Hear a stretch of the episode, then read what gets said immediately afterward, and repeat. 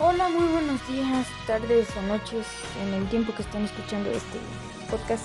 Este, bueno, hoy les voy a contar sobre los componentes del altar de muertos. Este, y bueno, lo primero que tienen que saber es que el Día de Muertos es un día muy especial porque puedes visitar o bueno, o sea, visitar a personas que hayan fallecido o así, pero así de tu familia, no sé. Y este, y es muy bonito porque hay muchas cosas bonitas como el pan de muerto o las calaveritas de azúcar y así, o de chocolate, no sé. Pero esas cosas de comida están muy ricas y así. Y pues hay muchas cosas así, por ejemplo, la flor de cempasúchil se pone así cuando el, día de muertos y la compras así, pero ahora les voy a decir este, los componentes del altar de muertos. Si aún no han puesto su ofrenda, te damos 10 elementos que no pueden faltar en ella y su significado. el primero es el mantel blanco y sal, el color del mantel y sal significa la pureza y alegría. La dos es agua. La tercera es velas y veladoras.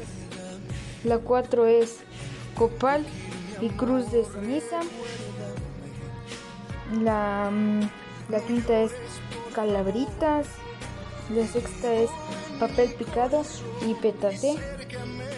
Y la última es flores pues obviamente yo creo que son de cempasúchil. Así que pasemos con la siguiente pregunta. ¿Cuáles son los elementos de la ofrenda y su significado?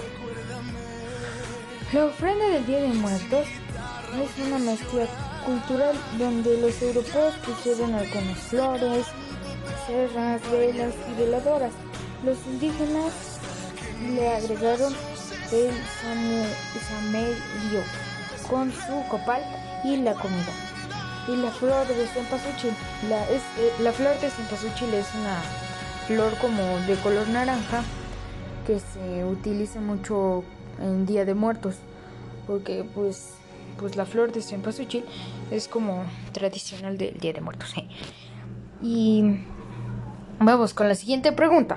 La siguiente pregunta es, ¿cuándo se pone y cuándo se quita la ofrenda del Día de Muertos, bueno, es que hay que saber cuándo se quite y cuándo se pone, porque si no, no vamos a saber, pero se acostumbra ponerla durante la noche del 31 de octubre para recibir a las almas de los niños.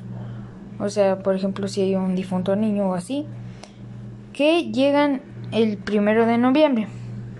Al día siguiente, es decir, el día 2 de noviembre llegan los adultos, por lo que debes retirar la ofrenda hasta el 3 de noviembre para que así lleguen pues a tu casa las almas de los difuntos o bueno los integrantes de tu familia que hayan fallecido o no sé pero este pues eso fue todo y Espero que les haya gustado y muchas gracias por su atención.